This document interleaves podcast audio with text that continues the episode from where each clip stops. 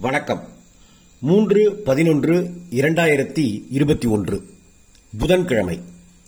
இந்து தமிழ் திசையின் இன்றைய தலையங்கம். கரோனா தடுப்பூசியின் இரண்டாவது தவணையை ஏன் தவிர்க்கக்கூடாது? தமிழ்நாட்டில் மட்டும் கரோனா தடுப்பூசியின் இரண்டாவது தவணைக்காக ஏறக்குறைய அறுபது லட்சம் பேர் காத்துக் கொண்டுள்ளனர்.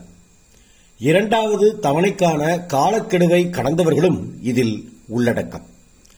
காலக்கெடுவை கடந்தவர்களுக்கு தடுப்பூசி சிறப்பு முகாம்களில் இரண்டாவது தவணையை போட்டுக்கொள்ள வாய்ப்புள்ளது என்றாலும் அதை தவிர்ப்பவர்களும் இருக்கிறார்கள். முதல் தவணை தடுப்பூசியை போட்டுக்கொண்டாலே முழுமையான பாதுகாப்பு கிடைத்துவிடும் என்ற தவறான அபிப்பிராயங்களும் அதற்கு ஒரு காரணம்.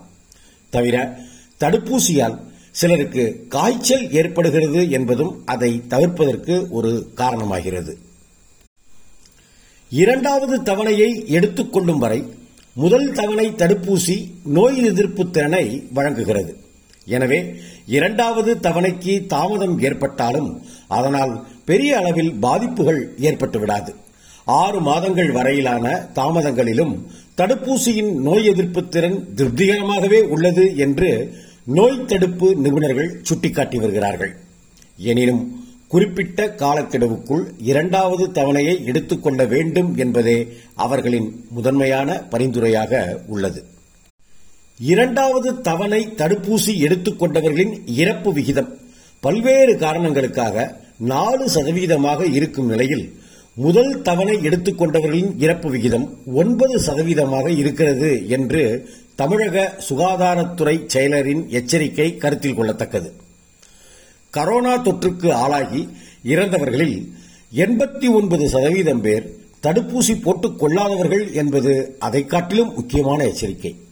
தமிழ்நாட்டில் தற்போது இரண்டாவது அலை கட்டுக்குள் வந்துவிட்டாலும் இந்த ஆண்டின் இறுதியில் மூன்றாவது அலைக்கான வாய்ப்புகள் உள்ளது என்றும் அஞ்சப்படுகிறது. இந்நிலையில் தடுப்பூசியின் முதல் தவணையை அனைவரும் உடனடியாக போட்டுக்கொள்ள வேண்டியது அவசியம். அதைப் போலவே இரண்டாவது தவணைக்கான காலக்கெடுவை கடந்திருந்தாலும் அதை மேலும் தாமதிக்காமல் போட்டுக்கொள்ள வேண்டியதும் முக்கியமானது. வாரந்தோறும் நடத்தப்பட்டு வரும் சிறப்பு தடுப்பூசி முகாம்களில் இரண்டாவது தவணையின் காலக்கெடுவை தாண்டியவர்களுக்கு முன்னுரிமை அளிக்கப்பட்டு வருகிறது. இன்னும் முதல் தவணை தடுப்பூசி போட்டுக்கொள்ளாதவர்கள் மட்டுமின்றி இரண்டாவது தவணை தாமதமானவர்கள் பட்டியலையும் தயாரித்து அனைவருக்கும் தடுப்பூசி போடுவதற்கான முயற்சிகளை எடுக்குமாறும் இதில் உள்ளாட்சி அமைப்புகளை ஈடுபடுத்துமாறும் அனைத்து மாவட்ட ஆட்சியர்களுக்கும் தமிழ்நாடு சுகாதாரத்துறை செயலர் கடந்த சில நாட்களுக்கு முன்பு கடிதம் எழுதியுள்ளார். பரந்த அளவில் நோய் எதிர்ப்பு திறனை வளர்த்தெடுக்க வேண்டுமெனில் அனைவருக்கும் தடுப்பூசி போடப்பட வேண்டியது அவசியம். அதிலும் இரண்டு தவணைகளும் போடப்பட்டால் மட்டுமே முழுமையான நோய் எதிர்ப்பு திறனை உருவாக்க முடியும். நன்றி வணக்கம்.